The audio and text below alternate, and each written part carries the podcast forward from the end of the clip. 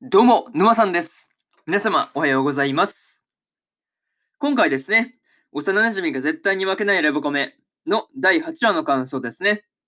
こちら、語っていきますんで、気軽に聞いていってください。というわけで、早速ですね、感想の方、入っていこうと思うわけですが、まずは一つ目ですね、マリアのポジションというところで、マリアがですね、まあ自分のポジションですね、それをこう正しく把握していたわけですが、まあ、それってなかなかできることじゃないよなっていうことですね、まあ思ったので、なかなかこうすごいなというふうにね、感心したところではありました。まあね、そうだな。まあ自分がその黒羽とね、まあ白草とは違って、まあ恋愛対象ではない、まあ恋愛対象までは行っていないっていうことをね、まあちゃんとこう把握してるし、二人よりね、ちょっとこう、なんて言うんだろうね、うん、なかなかレース、レース的にね、こう、レース的にちょっと一歩下がってるというかね、ちょっと負けてるなっていうのは自分で分かってるっていうのがね、なかなかすごいなっていうふうに思ったりしました。なかなかね、こう、自分が負けてるとかね、そういうところってなかなか認めたくなかったりするもんですからね、なかなかそういうところをこう、分かった上でね、把握してるっていうのは、こう、すごいなっていうふうに思ったという話ですね。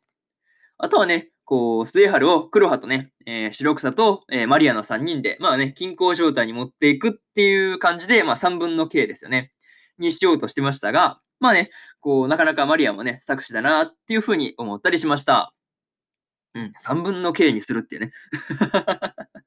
確かに、うん、均衡状態に持っていくのは確かに、ね、まあマリアからすれば有利な状況ではありますよね。うん。下手にどっちかとくっつかれるよりかは全然いいですからね。うん、そう考えると、なかなかね、ああ、なるほどなっていうのは思ったりしました。うん。っていうかね、こう、末春と哲彦のね、会話からですね、末春にもこう、ハーレム願望があるというふうに予測するっていうところですよね。そういうところが個人的にね、結構面白い切り口だなっていうふうに思ったよという話ですね。うん、なんかその辺が面白かったなって話で、あとはね、こう、まあちょっとね、話は変わるんですけど、まあ、買い出しのところですね。あっこでね、こう、マリアとレナがですね、こう、仲良くなっていたわけですが、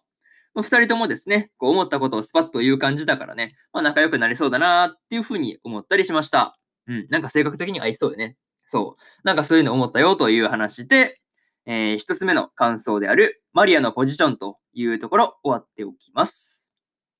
で、次、二つ目ですね。こっそり呼び出しというところで、末春がですね、白草から個別にですね、呼び出されていたわけですが、その時のです、その時のですね、末春の様子からですね、こう、すぐに感づくですね、哲彦が察しがいいなっていう風に感じました。しかもですね、こう、末春の膝の上にですね、白草が座っているところとかも含めてですね、こう、一部始終隠し撮りされてるっていうところですね。うん、これはね、多分後でけ、後から消すか消さないかで揉めるやつですよね。そう。なんかもうそんな、なんかがね、なんかそういうこと起こってそうだなっていうふうに思ったよという話ですね。うん。あとはね、こう、末原に電話をかけた時のマリアの、あの、まとってるオーラですね。まあ、これが結構怖かったわけですが、まあ、その後のね、あのパッド騒ぎでね、あの、まあ、完全にこう、笑いにね、まあ、うん、変わったというかね、なんか、うん、そうだな、まあ、さっきまでの、あの、オーラどこ行ったっていうぐらいにね、結構笑いに変わったなという感じでした。うんっていうかね、こう、末春を殺して自分もしてるって言い出すね、マリアに思わず笑ってしまったなっていうところでした。なかなかね、うん、そうだな、パッド騒ぎなかなか面白かったなっていう話ですね。うん、そういうところを思ったよって話とか、あとはですね、うん、あ、そうそう、マリアたちからですね、こう、末春を引き引き剥がすためにですね、こう、こっそりね、こう、個別に連絡して呼び出すっていうところですね。そういうところは、こう、白草も随分とね、こう、攻めたことするなっていうふうに思ったりしました。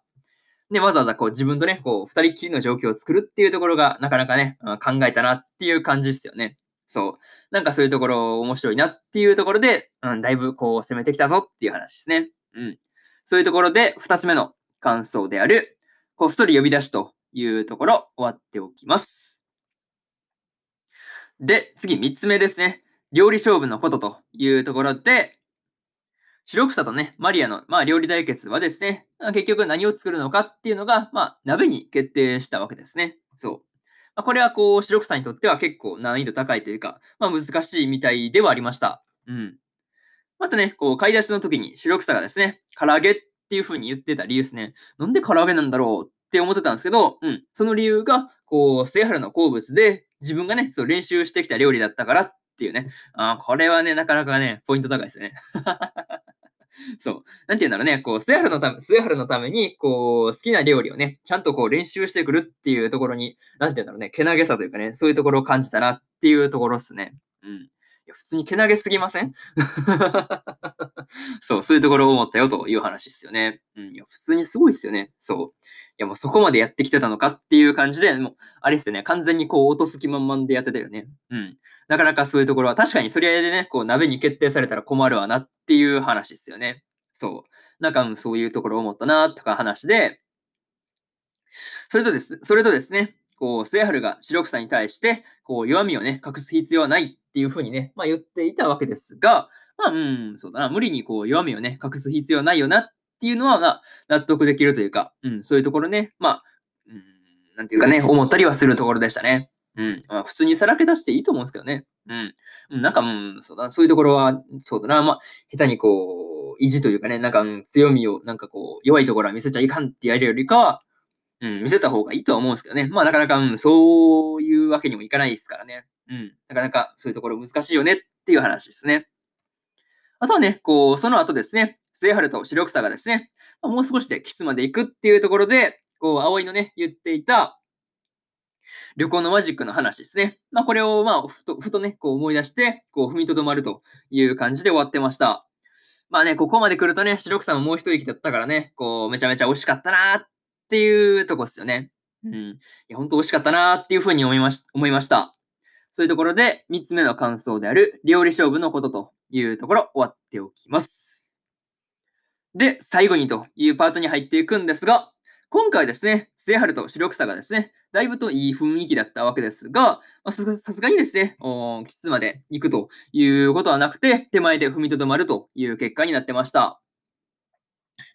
あとはね、まあ、そうだな。あ、そうそう、うん。それとは別でですね、こう、末春のダンスの感想がですね、全員辛辣っていうのがなかなか笑ってしまったなっていうところでもありました。あとはね、そうだな。うん、あ、そうそう、うん。今回のラストでですね、こう、黒羽たちがね、姉妹揃って到着していたわけですが、次回からはですね、黒羽と白草がまバチバチにやりそうだな、やりそうだなっていうふうに感じました。まこれにね、こう、マリアがどう絡んでいくのかっていうところも含めて、次回もね、楽しみにしていようというふうに思ってるというところで、えー、今回のですね、幼馴染が絶対に負けないレバコメの第8話の感想ですね。こちら、割っておきます。でですね、今までにもですね、第1話から第7話の感想は、それぞれね、過去の放送で喋ってますんで、よかったらね、過去の放送も合わせて聞いてみてくださいという話と、今日ね、他にも3本更新しておりまして、シャドウハウスの第8第9話の感想と、86の9話の感想とですね、えー、恋と呼ぶには気持ち悪いの11話の感想ですね。この3本更新してますんで、よかったらね、こっちの3本も聞いてみてくださいという話ですね。うん。で、えー、そうだな。明日は3本更新するんですが、えー、異世界魔王と召喚少女の奴隷魔術オメガの、えー、9話の感想と、ドラゴン家を買うの10話の感想、